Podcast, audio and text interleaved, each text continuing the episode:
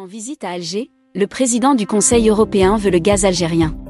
Le président du Conseil européen, Charles Michel, a effectué une visite de travail lundi 5 septembre en Algérie. Le dossier du gaz algérien a été évoqué lors des discussions.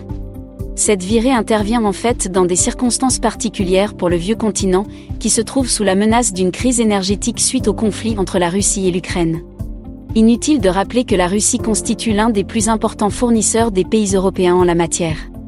Nous avons considéré que dans les circonstances internationales que l'on connaît, la coopération énergétique est évidemment essentielle, et nous voyons dans l'Algérie un partenaire fiable, loyal et engagé, a déclaré à la presse Charles Michel à l'issue de son entrevue avec Abdelmajid Tebboune.